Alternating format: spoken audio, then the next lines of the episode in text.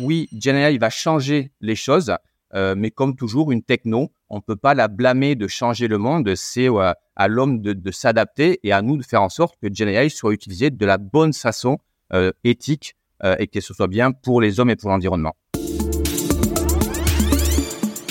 Bonjour Patrice Dubois. Bonjour. Vous êtes directeur de l'innovation pour le secteur aérospatial et défense chez Capgemini.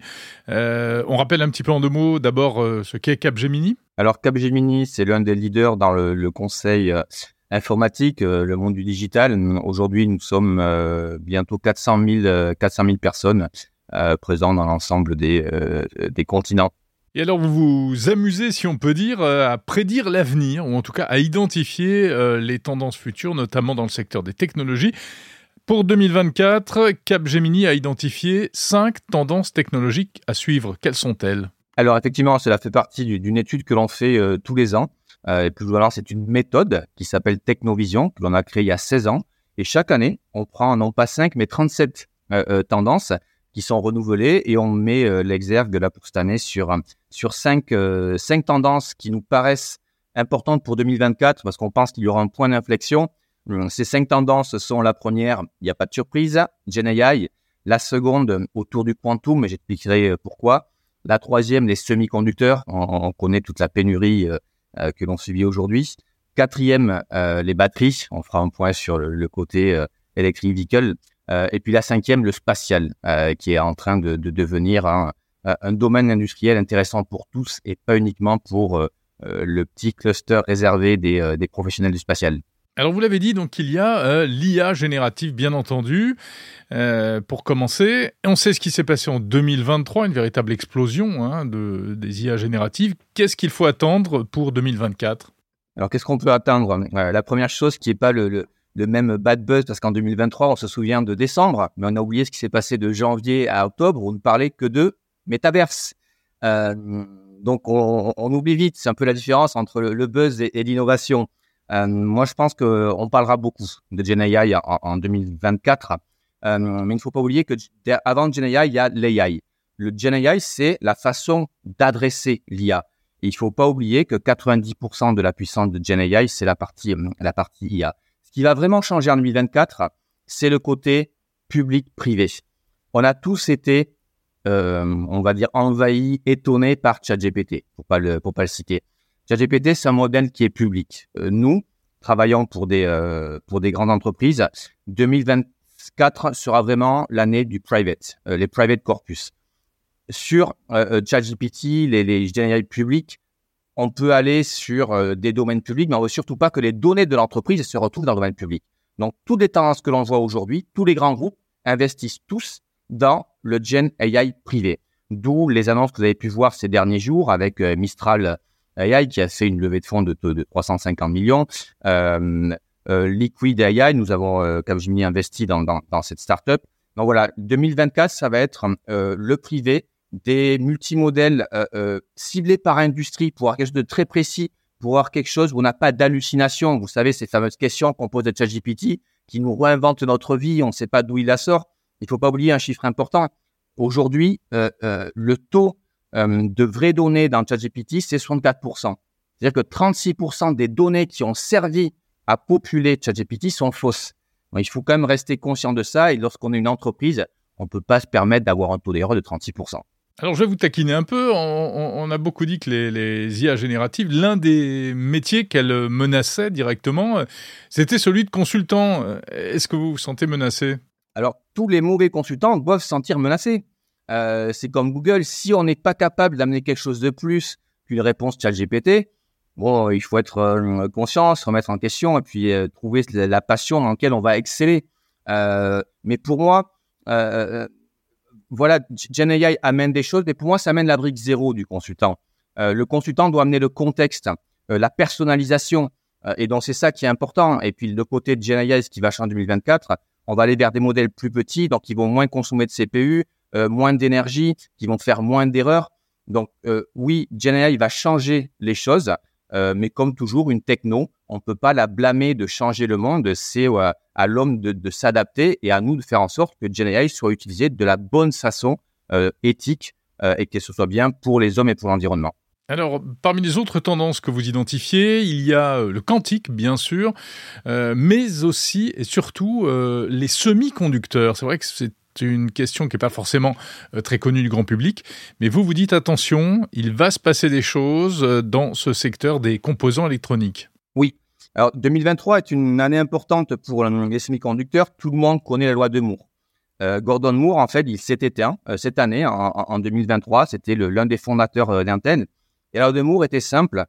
il prédisait que la puissance des semi-conducteurs doublait tous les deux ans et le coût baissait tous les deux ans. Donc là, on arrive un petit peu à la limite, à la limite physique. On sait que pendant des décennies, on a progressé en diminuant la taille des circuits. Aujourd'hui, on est sur euh, la techno du, 3 nano, 3 euh, nanomètres, hein, qui commence à être très très coûteuse. Donc on va avoir une limite physique lorsqu'on va arriver à, 1 nano. Donc déjà en termes de, possibilités physiques, on arrive à, une limite. Après, on peut penser, on va peut-être aller vers la 2D, 3D, empiler les, microprocesseurs. Euh, mais la deuxième partie de, cette loi, c'est les coûts vont baisser.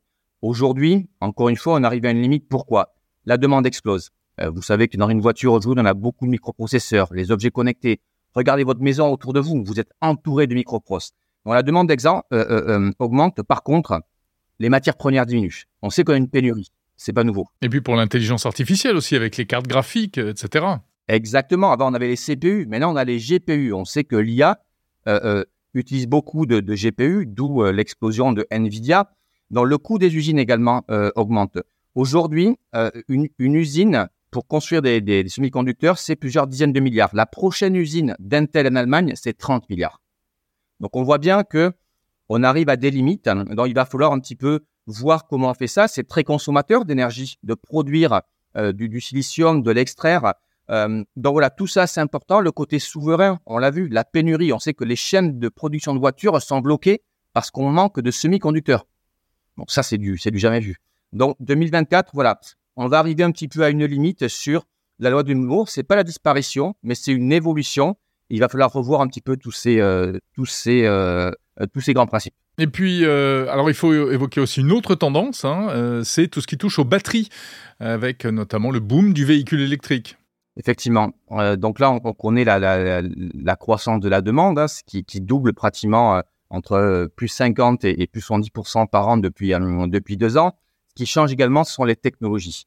On sait que là aussi, on a besoin de beaucoup de matières premières, on a besoin de beaucoup d'extraction, et on voit que depuis quelques années, les technos évoluent. Aujourd'hui, le marché, il est dominé euh, par des, batteries qu'on appelle LFP ou NFC, euh, NMC. LFP pour lithium ferrophosphate, NMC pour euh, nickel manganèse cobalt. Et là, on voit déjà quelques scandales qui, se glissent. On, a des petits problèmes d'éthique hein, sur est-ce que les droits humains sont vraiment respectés dans ces grandes mines d'extraction, surtout sur le cobalt? Et donc là, on commence à dire des nouvelles technos à base de sodium, sodium-ion. Donc là, qui vont utiliser moins de terres rares euh, où le sodium est plus accessible et qui pourrait faire baisser les coûts en ayant une densité de batterie qui permette d'augmenter l'autonomie euh, euh, de, la batterie. Et puis encore une fois, c'est cette question de, souveraineté où on sait que les États veulent ramener les batteries dans, leur pays. La Chine aujourd'hui domine ce secteur-là. On peut illustrer avec Vercor, qui est un grand succès en France, avec, on annonce 300 milliards de dollars sur l'investissement dans des méga, méga factories, 70 milliards euh, aux États-Unis, 50 milliards en Europe. Donc on voit là aussi que le marché des véhicules électriques, les pays veulent reprendre la main sur non pas le moteur, mais les batteries. Puis alors, il y a encore une autre tendance très intéressante, euh, Patrice Dubois, qu'on a pu déjà observer l'an dernier au CES de Las Vegas. Hein, c'est ce qu'on appelle le euh, New Space, c'est-à-dire euh, aujourd'hui, l'espace devient une zone d'innovation technologique et d'entrepreneuriat privé. Oui, alors d'où vient ce, ce, nom de, New Space? Il vient de deux principales raisons. Un, l'impact du secteur privé et deux, les constellations basse orbite. On sait que depuis quelques années, euh, les, les, grands leaders euh, qui étaient euh, étatiques, des grands groupes, se sont fait un petit peu bousculer, pour pas dire ubériser ou disrupter, par le secteur privé. Tout le monde connaît SpaceX, tout le monde côté Starlink. Maintenant, Jeff Bezos part avec Blue Origin. Mais dans tous les pays, on a beaucoup de startups dans le dans le spatial, et donc ça c'est intéressant. et c'est dû en fait aux constellations basse orbite. Pourquoi? Le prix. On comprend bien qu'envoyer un satellite à 400 km d'altitude coûte beaucoup moins cher que l'envoyer à 36 000 en orbite géostationnaire. Les satellites aujourd'hui sont beaucoup plus, beaucoup plus petits. Donc le prix pour les envoyer euh, euh, est plus intéressant. Aujourd'hui, on n'envoie pas un seul satellite, mais 150 dans une fusée. Donc là, on comprend bien que ça change et la performance euh, est inégalée. Aujourd'hui, vu qu'on est plus proche de la Terre, les performances de bande passante sont plus fortes et les délais, les temps de réponse sont divisés par 10. Donc aujourd'hui, nous utilisons tous le spatial. Euh, chacun de nos auditeurs depuis ce matin a forcément utilisé le spatial. Peut-être que vous avez fait du running avec votre montre GPS, euh, vous êtes arrivé en voiture, euh, donc ça, c'est utiliser les satellites. Vous avez regardé la météo, ce sont les prévisions qui viennent des satellites. Vous êtes peut-être connecté depuis votre campagne en Starlink, c'est encore des satellites. Donc on voit qu'aujourd'hui, c'est vraiment l'espace pour tout le monde.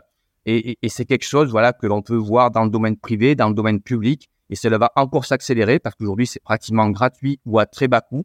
Et aujourd'hui, on peut être connecté de n'importe où, n'importe quand.